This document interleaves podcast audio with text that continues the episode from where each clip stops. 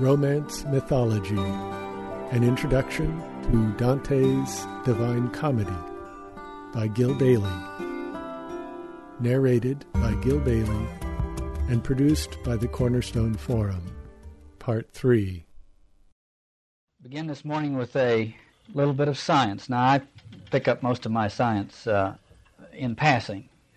Uh, and I picked up these two things in passing, one from the radio and one from the newspaper. Uh, but they seem to have something to do with what we're going to talk about today, so I'll, I want to share them with you. A woman named Barbara Smuts is a researcher who has been studying baboons at the Eburru Cliffs in Kenya, watching their behavior and so on. She says that the attraction between the males and females turns out not to be all that related to reproduction. Uh, it seems to have something more like what we would call friendship involved, or maybe even not friendship, but some strange form of attraction which is not altogether explained by reference to the sexual drives. And she describes an anecdote in her observations, which is this A male is some yards away from a female, and they are about their separate business. And suddenly the female uh, stops and looks towards the male, apparently with great intensity, and keeps watching him. And he then stops, as though almost aware of her glance, and looks at her. As soon as their eyes meet, she twitches quickly and looks at her foot and becomes very interested in grooming her foot all of a sudden. And she grooms her foot with great intensity for a few seconds and then glances up and sees that he's still looking, looks back down at the foot. There's a country music song, I was looking back to see if you were looking back to see if I was looking back to see if you were looking back. Well, what does that have to do with what we're going to talk about today? Here is a painting of a famous scene in Dante's life. The first of these famous scenes, well, one of the early ones, was when Dante met Beatrice in the street and she said hello. And he went home and poetry came out of the pores of his skin. Some while later, he met Beatrice in the street and she looked the other way. And he went home and poetry came out of the pores of his skin. well, I admit that there's a great distance between what was happening to the baboons in Kenya and what was going on between Beatrice and Dante. But they may be related. Because this researcher Barbara Smuts, begins to surmise that the old paradigm of the dawn of consciousness, which she regards as one which says we troubled ourselves to come to consciousness because of the harshness of the physical environment and uh, our needs to deal with it with tools and techniques that assured our survival. She says her research with the baboons indicates otherwise. Her research indicates that we may have come to consciousness precisely in order to deal with the perplexities of that little relationship that she saw developing between those two baboons, where they glanced away and then glanced at one another and seemed to be wrestling with both an attraction and a reticence. And she begins to surmise that that may be the dawn of consciousness.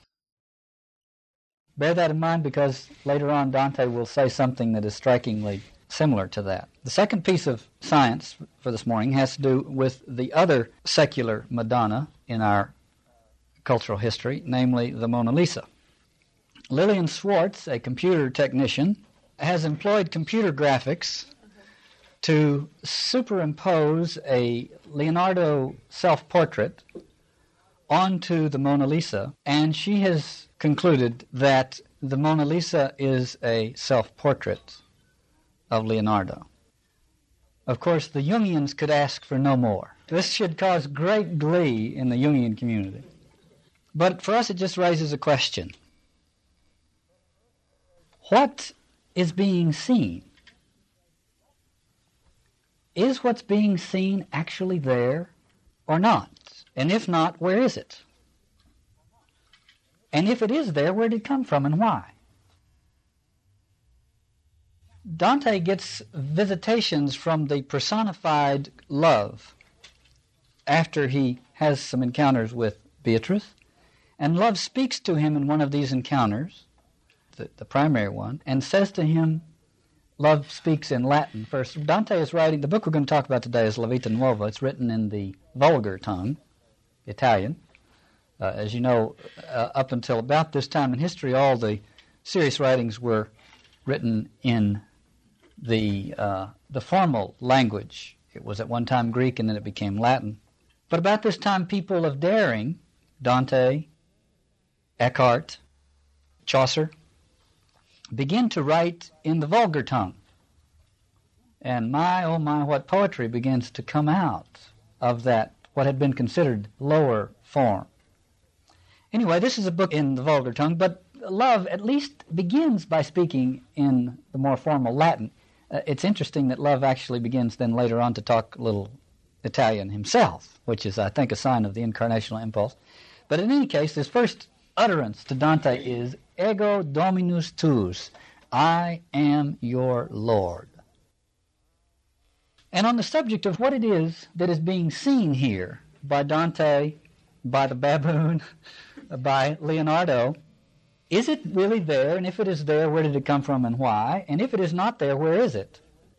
William Butler Yeats wrote a poem entitled Ego Dominus Tuus, in which he tried to grapple with that question.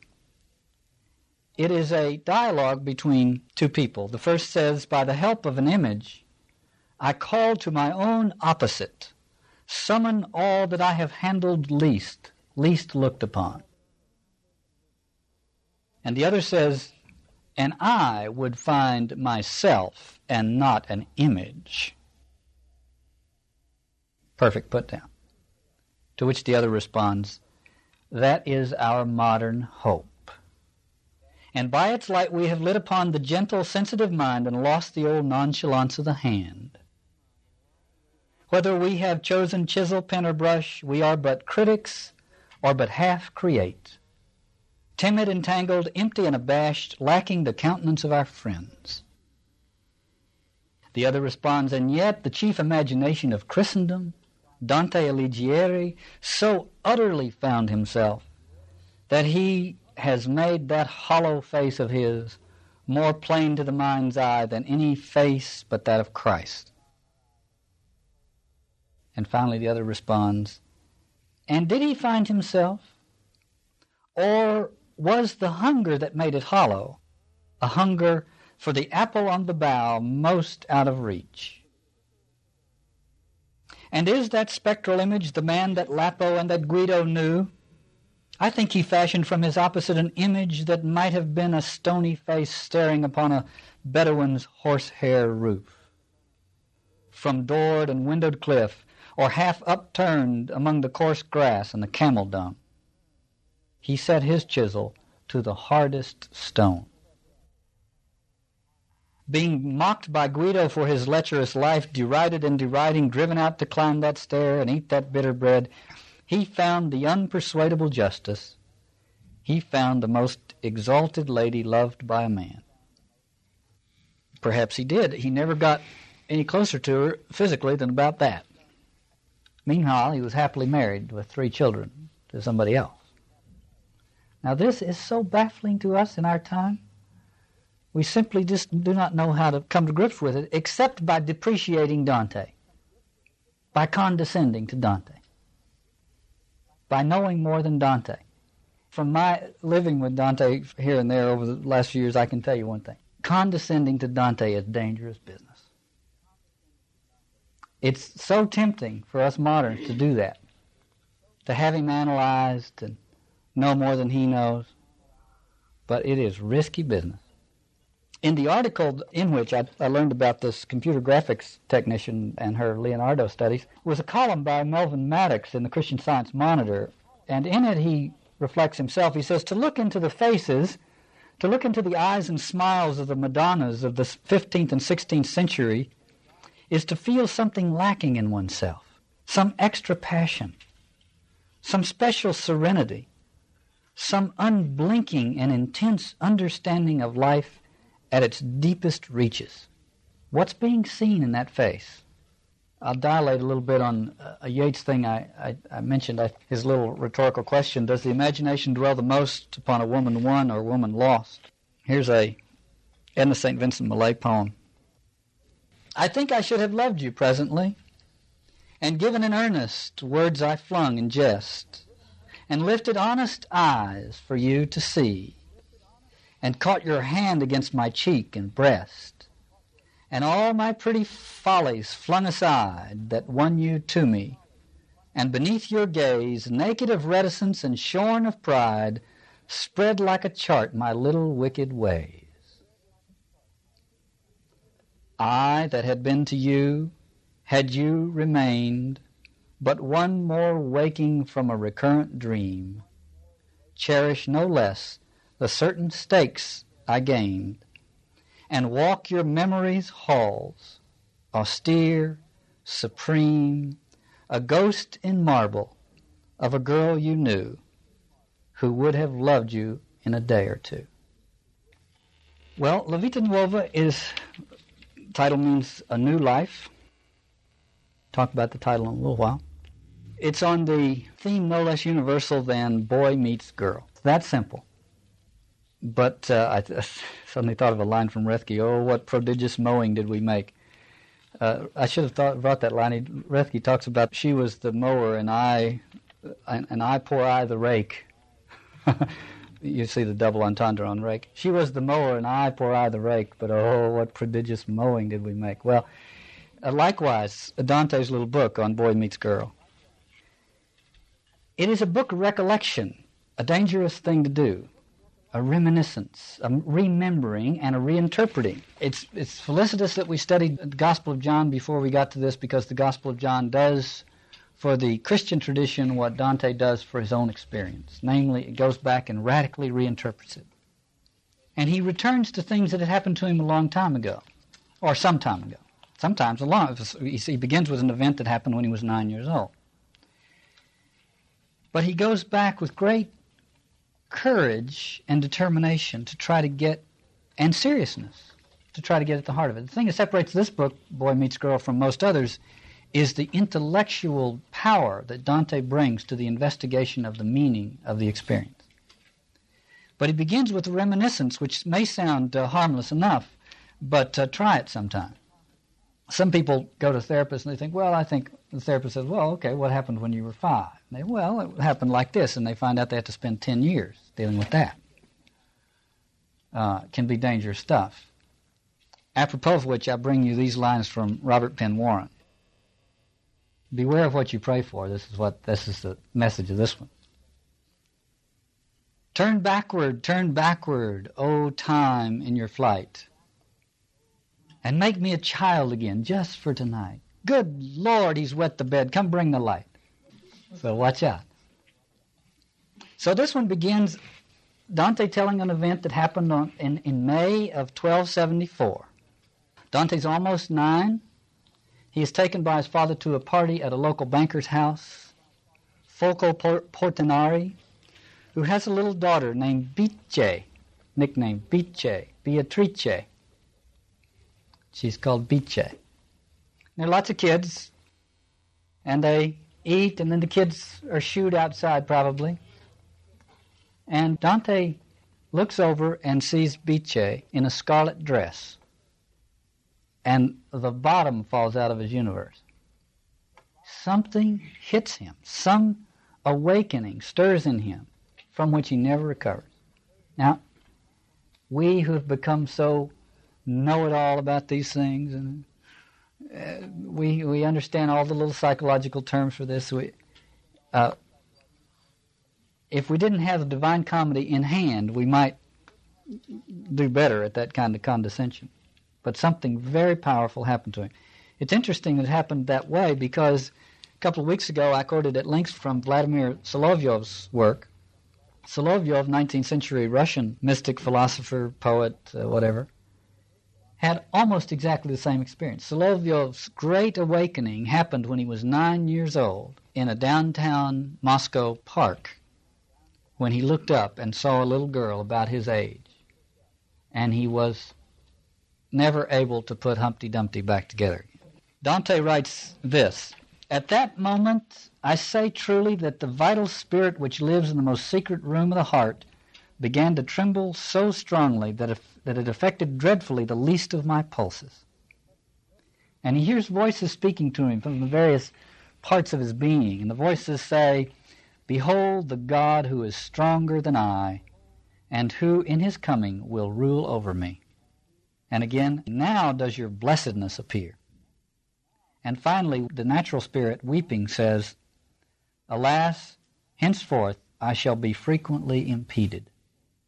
And Dante says this From that time, I say, love so mastered my soul, which was married so young to him, and began to exert over me such care and authority through the power my imagination gave him, that I was forced to carry out all his wishes absolutely. He often ordered me to go and look for this youngest of his angels, so that many times in my boyhood I would seek her out and would find her of so noble and so laudable a bearing that in all certainty one could ascribe to her those wor- words of Homer She seemed the daughter not of a mortal man, but of a god. Next that happens, except for these keeping an eye out for on the streets of Florence, is something that happens nine years later. I want to pause for a second and mention this nine business. Everything Dante wrote was a great hymn to the Trinity. I think it would be hard to ever become convinced that it was a hymn to the Trinity because he had learned the doctrine and therefore was trying to be loyal to it. I think it came out of something much more immediate in his experience than that. But everything he wrote was a hymn to the Trinity. And the Trinitarian economy that he employed rested heavily on the number nine, which is the square of three. And when nine happens, he takes note. The Divine Comedy is written in threes, multiples of threes, and so on. And here, in this book, La Vita Nuova, he begins to notice this nine happening, and three, but mostly nine here. When he was nine, he first saw her. Nine years later, the next major encounter occurs. It happened at the ninth hour of the day, so he's noticing these details about it. Beatrice is walking down the street dressed in white with two of her friends. As she passes, she looks at Dante and greets him. It's interesting, we talked about the nuance of the greeting peace in the John's Gospel, which comes from the shalom, and various implications of that. This one is likewise nuanced. The salute means hello, and it also means salvation. Dante got a lot more of the salvation than he did the hello. Most of us get the hello. Most of the time, that's the kind of salutation we give one another. Dante had an experience in which he suddenly realized the deeper possibility in the little salute. She saluted me with so virtuous a bearing that I seemed then and there to behold the very limits of blessedness. It was the first time words had reached his ears from Beatrice. He went home, he says, intoxicated, and took to the loneliness of his own room and fell into a strange slumber and had a vision of the Lord of the terrible aspect. He calls him here the Lord of the terrible aspect. It's love. And he says, speaking, he said many things, among the which I could understand but few. Something must be said about La Vita Nuova and about today's session, by the way. It is inconclusive. It is written when Dante is in his late 20s, and it is a hell of a lot better than most of the rest of us could do in our late 20s. But it is still done in the late 20s. And he understands the limits of it at the very end and admits it, but he does not let go of it. And even here, he says, Love said things to me I couldn't understand most of them. But one he understood, and it really was the key one. Ego dominus tuus. I am your Lord. Love. And in his arms, love, held a woman sleeping, wrapped in a blood-colored cloth. And in his hand, he held Dante's heart. And he woke the woman up and fed it to her. And weeping, left. Dante responded the way he responded to many of the great profound experiences of his life, he went and wrote a poem about it. He described the experience in the poem, and he sent the poem to acquaintances and friends and and some not yet friends, prominent poets, among them Guido Cavalcanti, who became a good friend of his because of this. These were people who were part of the, the literary movement, Fedeli d'Amore, the, those faithful to love in their writings. He sent them the poem and he said, How do you respond to this? And they responded with poems. And Guido responded with a poem, and they struck up a friendship. I mention that because it will come in later on, not because it's particularly germane at this point. Now, everybody has had the experience Dante's had. Most of us have had that experience. Now, maybe we, for whatever reasons, many of them probably suspect, maybe we don't register it as deeply as Dante registered. Maybe we have already annealed ourselves to that experience, become too cynical for it. I fear that today sometimes kids at 15 are too cynical to have it. They've lost the mystery of holding hands. Maybe we have lost touch with that, but we've all had it. Charles Williams says, if it is this which often leads to marriage, then we shall not understand marriage until we understand this. If it is this which sometimes breaks up marriage, then we still more ought to understand it. John Neihardt describes the, the dawn of a, this kind of an experience in his long poem, Cycle of the West, in these words. And he, and he begins with this question Where is it, is it out there or what? And what and was she fair, this woman? Legend keeps no answer, yet we know that she was young, if truly comes the tale by many a tongue that one of red hair's party fathered her. What need to know her features as they were? Was she not lovely as her lovers thought, and beautiful as that wild love she wrought was fatal? Vessel of the world's desire, did she not glow with that mysterious fire that lights the hearth or burns the roof tree down? That mysterious fire that lights the heart or burns the roof tree down. Charles Williams says it leads to marriage and it leads to the breakup of marriage. In Dante, it led to neither. One more little indication that we've got a lot of catching up to do. It's interesting in our time, though, we have come to pigeonhole this experience. We regard it as we have decided that the purpose of this experience is to help us uh, select a mate. And having performed that purpose, we can then get on with whatever else there is to do with life. It's simply a momentary little thing helps us select a mate, and then we can. The analogy would be to think of some of these great mystical experiences, which do lead to conversion and commitments or the abandonment of earlier commitments and so on. But one can you imagine uh, Teresa of Avila deciding that the purpose of her experience was to help her decide which religion to join? And once she had decided that, she could dispense with these experiences? Well, I wanted to elaborate a little bit on this, not that any of us need it. Well, maybe we all need it, actually. Maybe we all need it. So I'd like to take a few moments and elaborate on it just to get us into, to get some of our own libido flowing, maybe, uh, to, to experience what again what Dante's talking about. I want to read to you an event comparable to Dante's event, which happens to Stephen Dedalus in Portrait of the Artist as a Young Man by James Joyce. It goes like this He was alone. He was unheeded, happy, and near to the wild heart of life. He was alone and young and wilful and wild hearted, alone amid a waste of wild air and brackish waters, and the sea harvest of shells and tangle and veiled gray sunlight and gay-clad, light-clad figures of children and girls and voices childish and girlish in the air. A girl stood before him in midstream, alone and still, gazing out to sea. She seemed like one whom magic had changed into the likeness of a strange and beautiful sea bird. Her long, slender, bare legs were delicate as a crane's and pure save where an emerald trail of seaweed had fashioned itself as a sign upon the flesh. Her thighs, fuller and soft-hued as ivory, were bared almost to the hips, where the white fringes of her drawers were like featherings of soft white down. Her slate blue skirts were kilted boldly about her waist and dovetailed behind her. Her bosom was as a bird's soft and slight, slight and soft as the breast of some dark plumaged dove. But her long fair hair was girlish, and girlish, and touched with the wonder mortal beauty her face. She was alone and still, gazing out to sea, and when she felt his presence and the worship of his eyes, her eyes turned to him in quiet sufferance of his gaze, without shame or wantonness.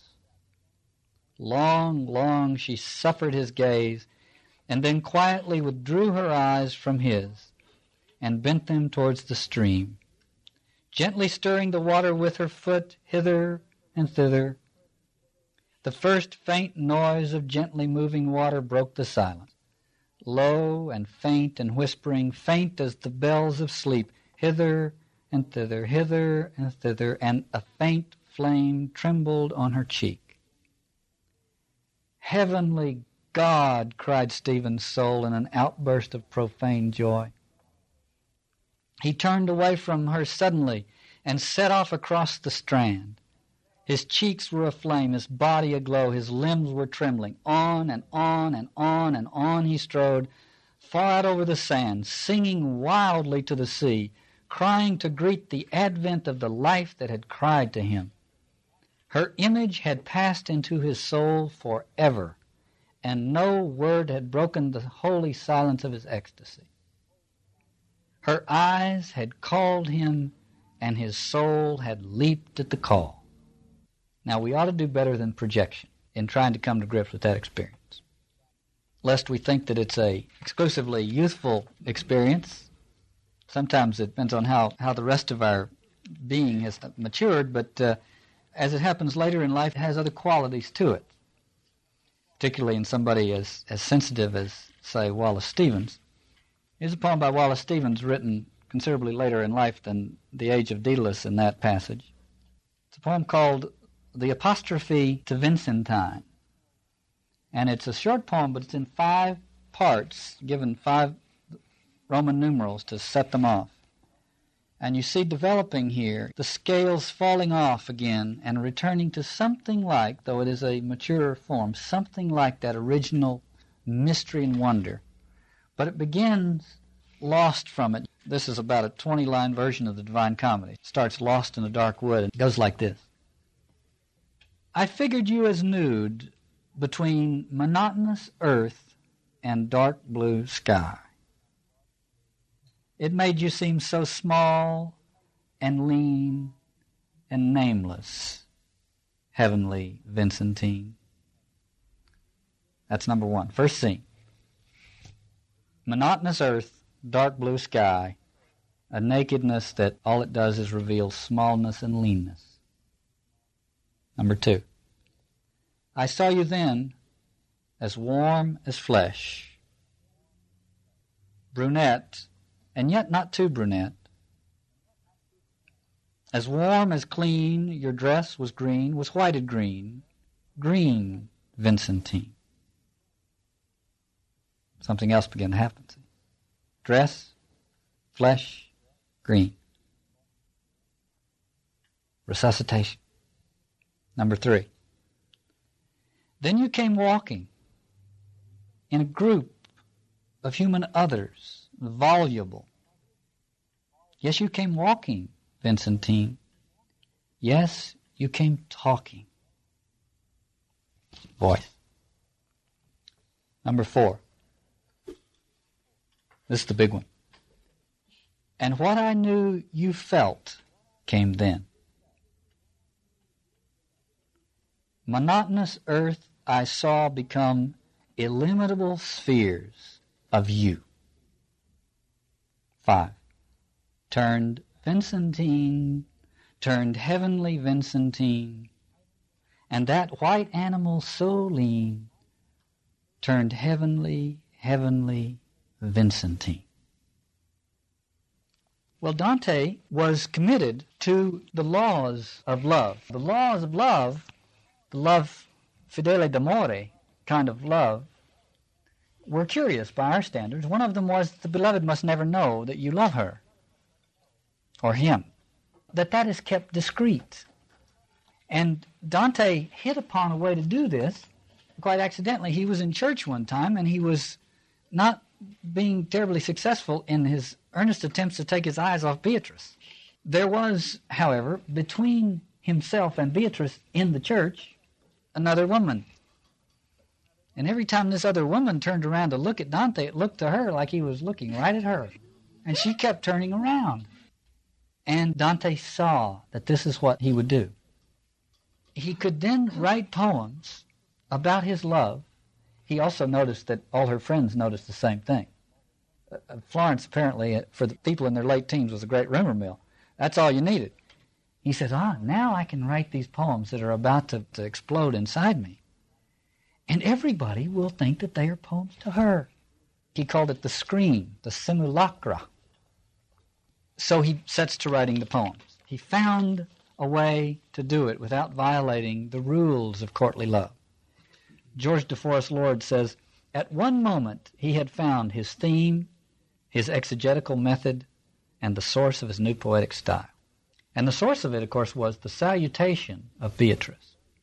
Now he began to haunt the streets of Florence, hoping to meet Beatrice there and to have her greet him again.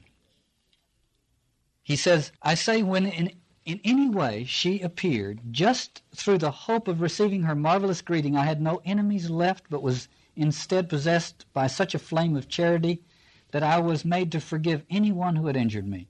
And if at any moment someone had asked me a question about any matter in the world, my answer, with my face clothed in humility, would have been quite simply love. Now we say, well, was he right or wrong? No matter what the question, the answer is love. And the key to it was what he called this greatest source of salvation, the salutation of Beatrice, became the greatest source of salvation. Our friend Paul Lachance is in Chicago finishing up a definitive study of the medieval mystic Angela Foligno, who lived about these same times. And one of her contemporaries, Ubertino da Casale met Angela, and he said, When I met her and looked into her face, the Spirit of Christ was born in me. Likewise for Dante.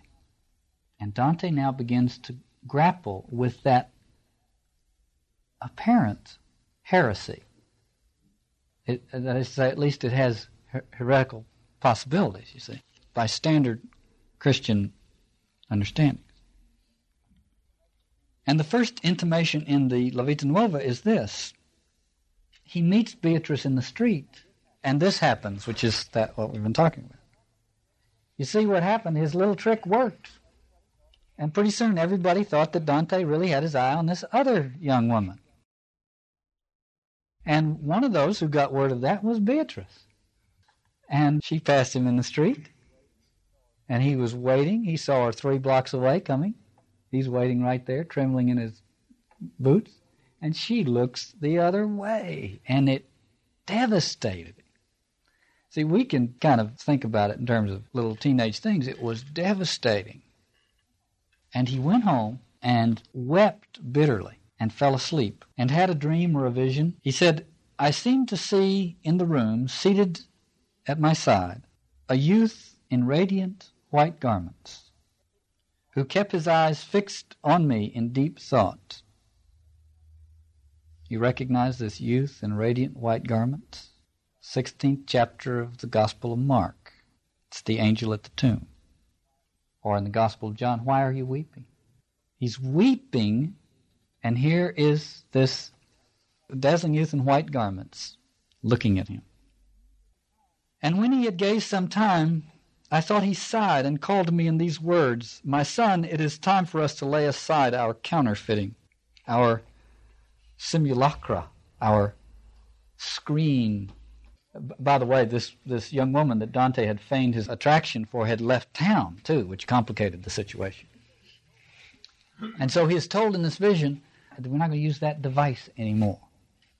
And one wonders why. And then he said he was still weeping, and Dante said to him, Why are you weeping? It's the reverse of the scene at the tomb, you see. Now Dante is asking him, Why are you weeping? And he responded, I am as the center of a circle to which all parts of the circumference bear an equal relation, but with you this is not so. Now, there's a lot of people who've tried their hands at what he meant by that. Dante doesn't explicate it specifically. Seems to me the strong implication is, particularly because he said we're not going to, we're going to do away with our counterfeiting. The strong implication is only by placing Beatrice at the center will you yourself become centered. We have to eliminate this other disguise that you're using. So Dante began to address Beatrice in his poems, which gave him a tremendous outlet for these this emotional stuff that was happening to him.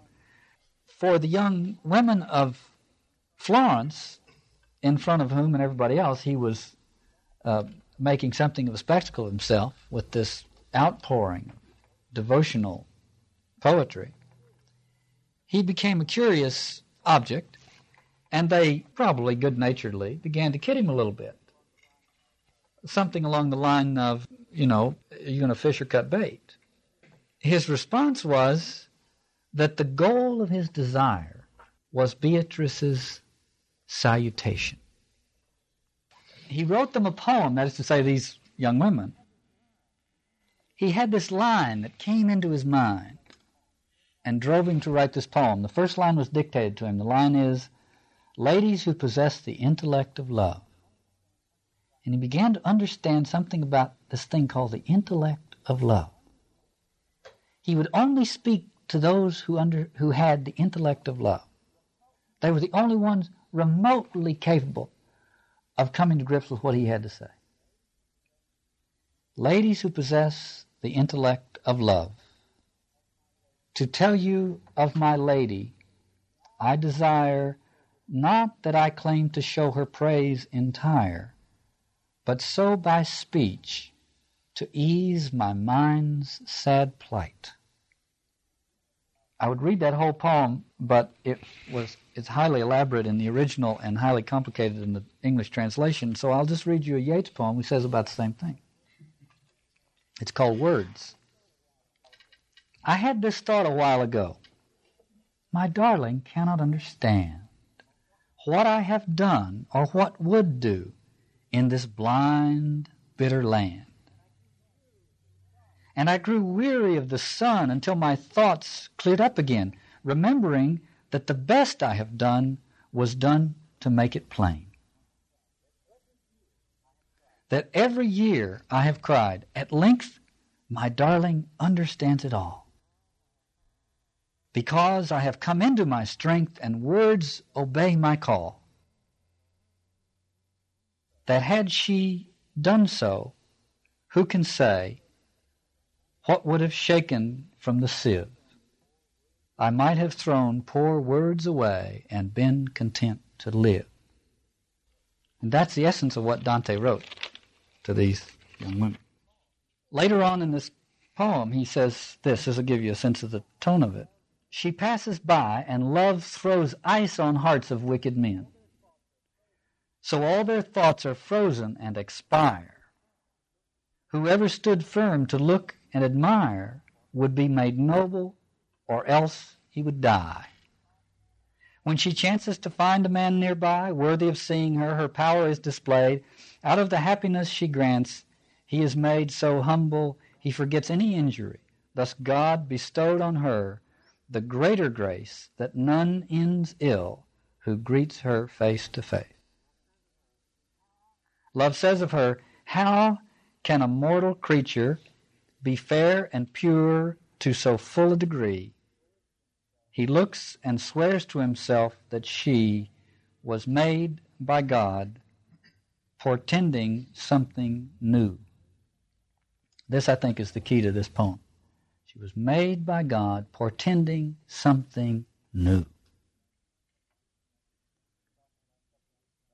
We talked in the last couple of weeks about this strange thing that happened in the south of France in the 11th century and what's it all about. Dante begins to understand that it has that it is full of divine portents. It may mark a departure on a new course made by God portending something new. The Italian cosa nuova. Second Isaiah says, See, I am doing a new thing. Even now it comes to light. Can you see it? I am making a road in the wilderness. So Dante begins to, in the emotional wilderness that's brought to him by this experience, begins to see the light of a new thing. And we who are living 700 years later may still be in that same wilderness. He falls ill and has dreams of the death of Beatrice. And it's interesting because he begins to describe, you see what's creeping into this is the Christian coloration of this experience. First indication is the angel at the tomb. And now he begins to describe the death of Beatrice using images very similar to the images in the Gospel of Matthew that are brought to bear on the death of Jesus on the cross. Then I seemed to see how, with gradual pace, the sun darkened and the stars shone instead, how he and they wept overhead, how birds dropped as they flew through the air, and the earth quaked there. And then a man appeared, hoarse, pale of face, saying, What's wrong with you? Has no one said your lady, who once was so fair, is dead? And he awakens from these dreams, recovers his health, and still broods over the implication of all this. And then he has another experience of Beatrice. Again on the streets of Florence, he sees her.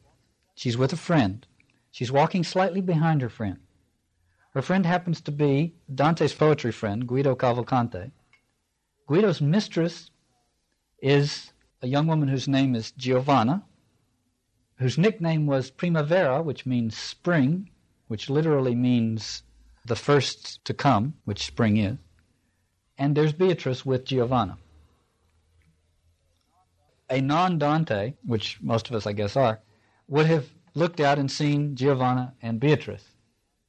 But things were happening to Dante which caused him to see something else.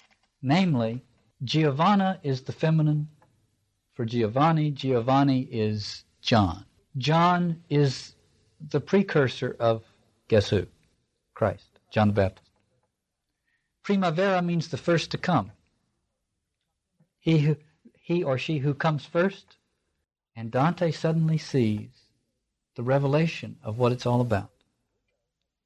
And also, Guido had led Dante into the Fedeli d'Amore school of understanding things. So that here we have, and Dante says this, it was like John the Baptist crying, Prepare the way of the Lord. And coming behind him was love. Well, we know who came in the wake of John the Baptist. Very boldly, he begins to understand that this is comparable to that. After Dante's death, the Vita Nuova was reprinted uh, under church sponsorship. They eliminated this section about which Charles Williams writes this In an anxiety to control the flesh, they did away with everything except the flesh. Something of that habit still lasts among our instructors. But you see what he's beginning to say about this experience. In the middle of a poem that he was composing, Dante gets word that Beatrice has died. Comes as a not un prepared but unexpected. Not unprepared because he had had these dreams, but it's devastating. And he takes the pen that he had been writing the poem with and writes these words, quotation from the first verse of the book of Lamentations. Oh, how lonely she sits, the city once thronged with people, how suddenly she is widowed.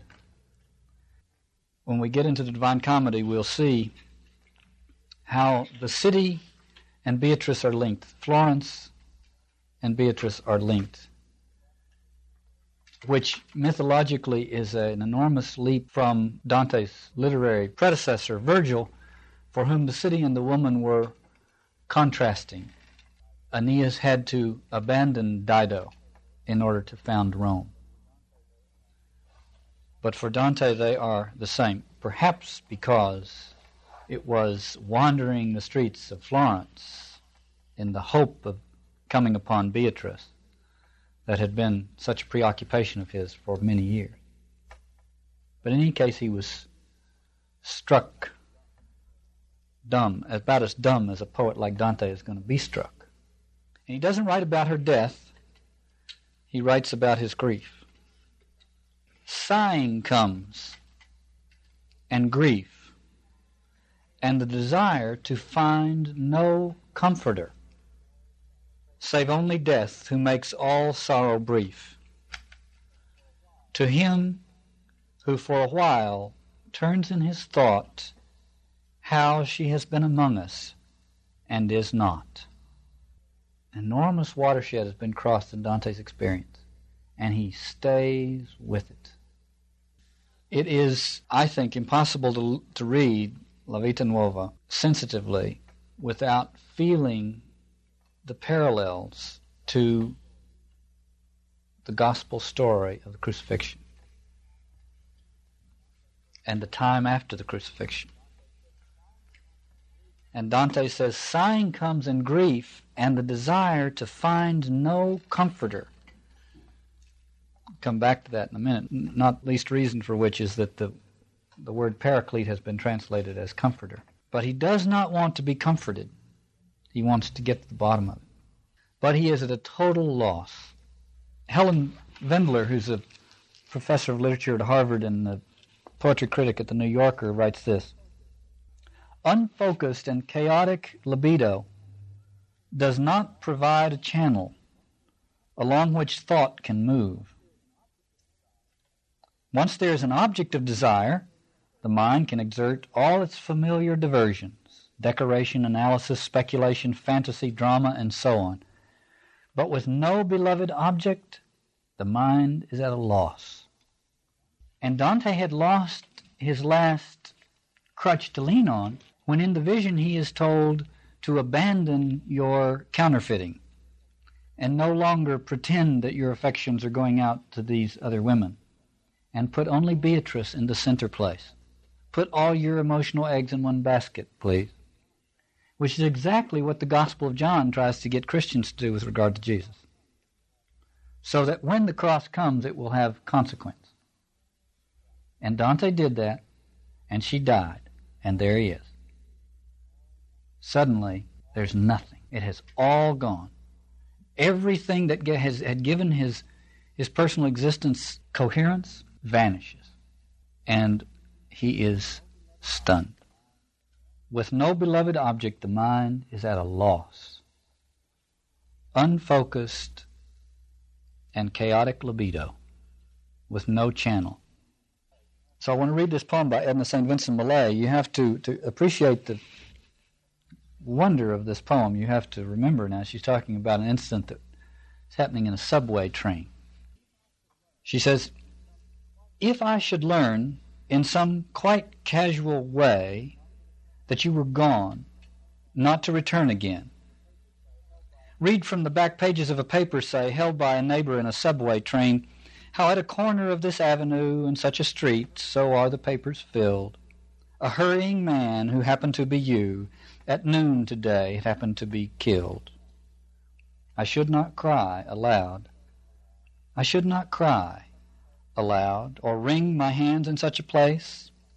I should but watch the station lights rush by with a more careful interest on my face, or raise my eyes and read with greater care where to store furs and how to treat the hair.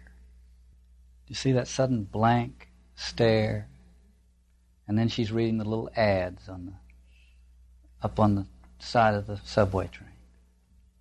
Unfocused and chaotic libido does not provide a channel along which thought can move. Well, that's Dante. And then comes the great test. And I would say this is the great test, if we want to make this parallel, and I think it's worth making. It's the great test that faced the first followers of Jesus at his crucifixion. And for Dante, the test comes in an odd way. I lifted my eyes and saw a young and very beautiful lady who was gazing down on me from a window with a gaze full of pity, so that the very sum of pity appeared gathered together in her. And I said to myself, certainly with her also must abide most noble love. And he wrote a sonnet about it, in which, ends, I said within my soul, Lo, with this lady dwells the counterpart of the same love who holds me weeping now. And he became preoccupied with this lady in the window, who had seen him in his wretchedness and had felt pity for him. And it looked for all the world there for a while, reading the La Vita Nuova, pretending one doesn't know how it comes out. It looks for all the world as though Dante is going to find somebody else, and life is going to go on. It happened after this that whensoever I was seen by this lady, she became pale and piteous, as though it had been with love, and I remembered many times my own noble lady who was of like paleness. Many times I cursed the unsteadfastness of my eyes, and said to them inwardly, Was not your grievous condition of weeping one to make others weep? And will you now forget this thing, because a lady looks upon you, who so looks merely in compassion of the grief you showed for your own blessed lady? This is a catch 22. He says the reason you find yourself so profoundly attracted to her is because she, she pities you so deeply. The reason she's pitying you is because you're weeping for the death of Beatrice. You see the catch 22? And he said to himself, This lady is young, beautiful, gentle, wise. Perchance it was love himself who set her in my path, that so my life might find peace. And we all agree with that. I, I think I speak for the 20th century. We all agree with that. Life must go on. But for Dante, Simone Weil, the French mystic, said, That love which is the central core and intangible essence of joy is not a consolation. It leaves pain completely intact. That love which is the central core and intangible essence of joy is not a consolation. It leaves pain completely intact. And so, in the ninth hour, again, Dante saw a vision.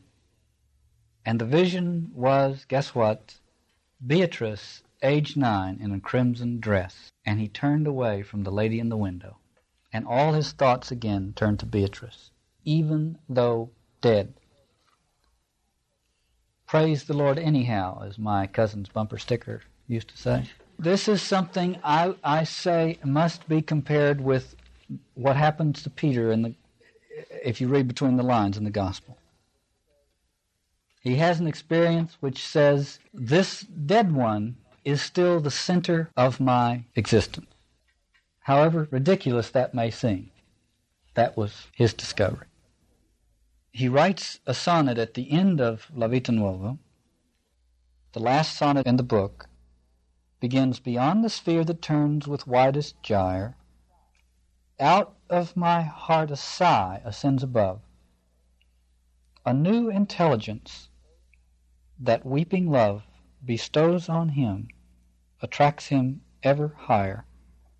Doesn't sound much to us, but it's a little bit like E equals mc squared.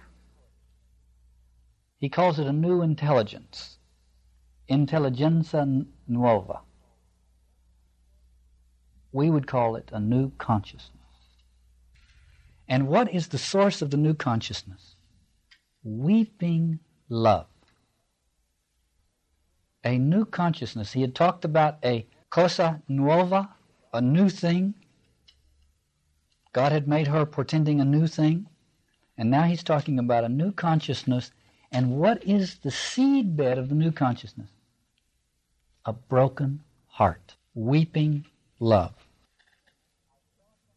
And he says, I saw things which determined that I should say nothing further of this blessed one, speaking of Beatrice, until such a time as I could discourse more worthily concerning her. And to this end I have labored all I can, as she well knows. Wherefore, if it be his pleasure, through whom is life of all things, that my life continue with me a few years, it is my hope that I shall write concerning her what has not before been written of any woman. And he did. It's a divine comedy. Twenty years later. And he refers to Beatrice as now gazing on the face of God. In the last paragraph of the La Vita Nuova, he begins to speak of Beatrice in the present tense. Everywhere else in the book, he's spoken of her in the past tense. I mentioned earlier he began with recollection. That's the purpose of recollection. And now he speaks in the present tense, exactly the way the, the, the first Christians did. It's not what was, it's what is. And he's in another state.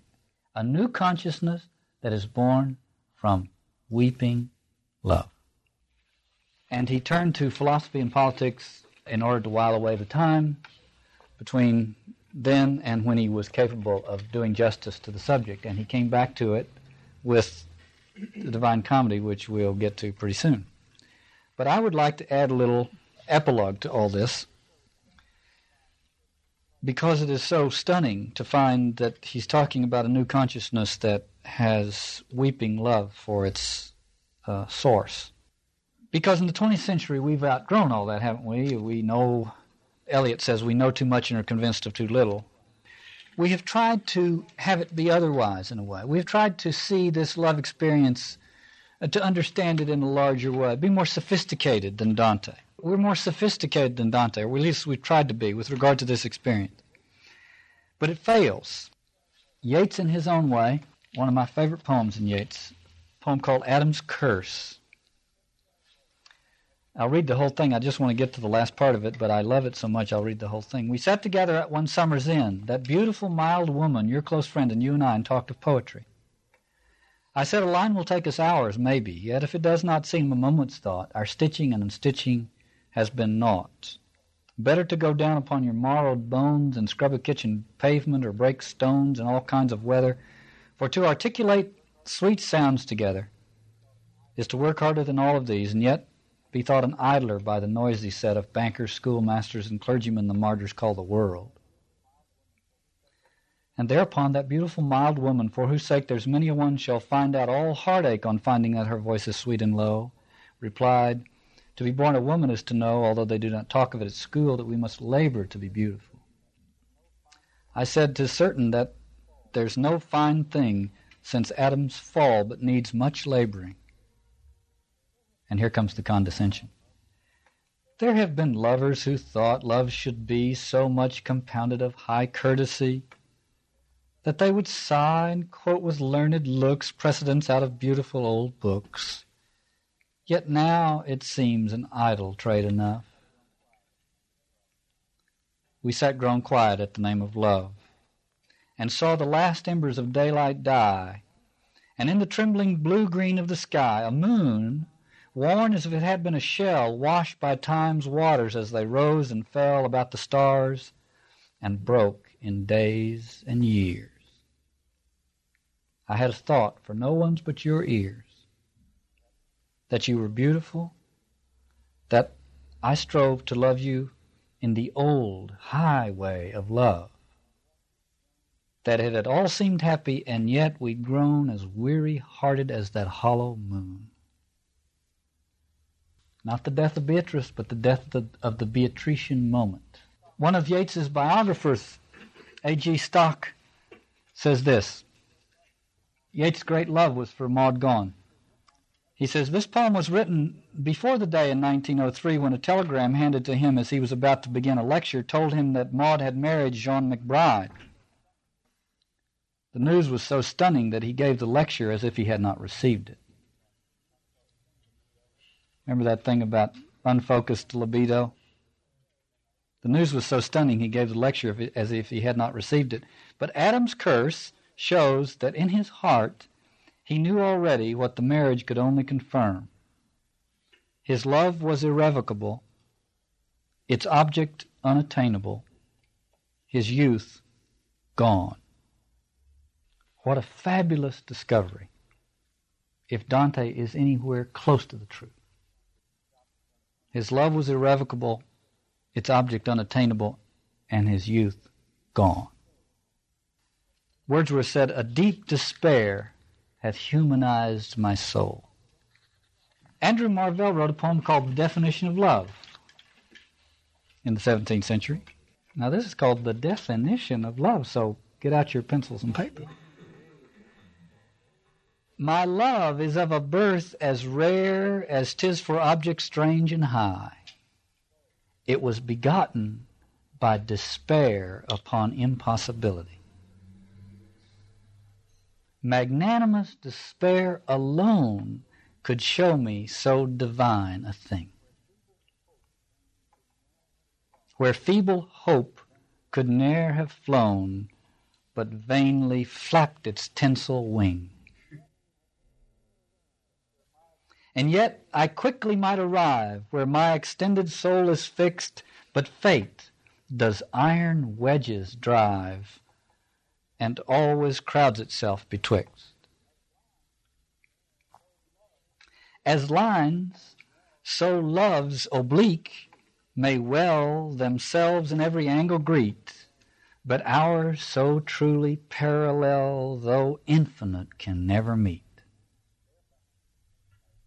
Therefore the love which doth us bind, but fate so enviously debars, is the conjunction of the mind and the opposition of the star. Hardly anything is more offensive to the 20th century sensibility than that kind of stuff. Either they were deluded beyond hope, and Dante with them, or we've lost touch with one of the great, strange mysteries. In the 19th century, the little, frail, delicate, charming Victorian Emily Dickinson, who, in my estimation, makes General Patton look like little Lord Fauntleroy, you know, wrote this poem. I cannot live with you. It would be life. And life is over there, behind the shelf. The sexton keeps the key to. Nor could I rise with you, because your face would put out Jesus's. That new grace glow plain and foreign on my homesick eye, except that you than he shone closer by. So we must meet apart. You there, I here. With just the door ajar that oceans are, and prayer, and that white sustenance, despair. Our incomprehension is a measure of our condition. That white sustenance, despair. Well, I was going to back to the 20th century, but I do have a little thing here that goes back to the 8th or something. Helen Vendler's comments again. This time she's talking about Wallace Stevens.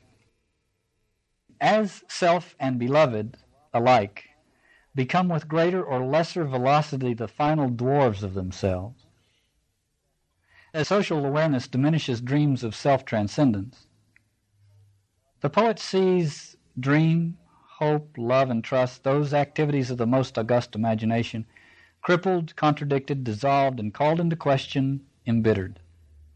This history is the history of every intelligent and receptive human creature. As the illimitable claims on existence made by each one of us are checked, baffled, frustrated, and reproved, whether by our own subsequent perceptions of their impossible grandiosity, or by the accidents of fate and chance, or by our betrayal of others, or by old age and its failures of capacity. Sounds grim, doesn't it? poet Rumi says, A moth sees light and goes into fire. You should see fire and go toward light.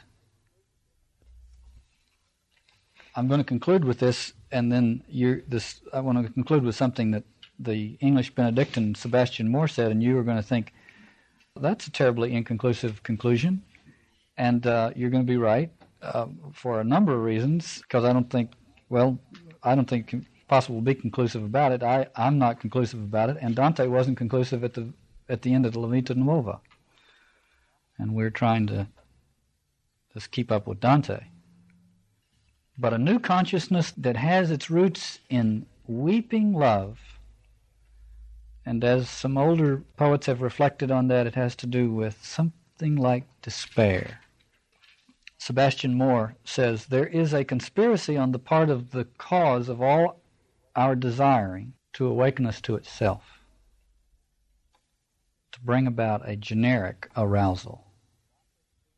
When Dante experienced a new consciousness coming slowly into being out of the ashes, out of weeping love. He may have hit on something which we have gone out of our way to ignore, and to the extent that we ignore it, we, we end up living it out. We become its puppets instead of its servants. This concludes Romance Mythology Introduction to Dante's Divine Comedy. If you would like to learn more about the work of the Cornerstone Forum, please visit our website at cornerstoneforum.org. That's Cornerstone Forum, all one word, dot O-R-G. Thank you for your interest in our work.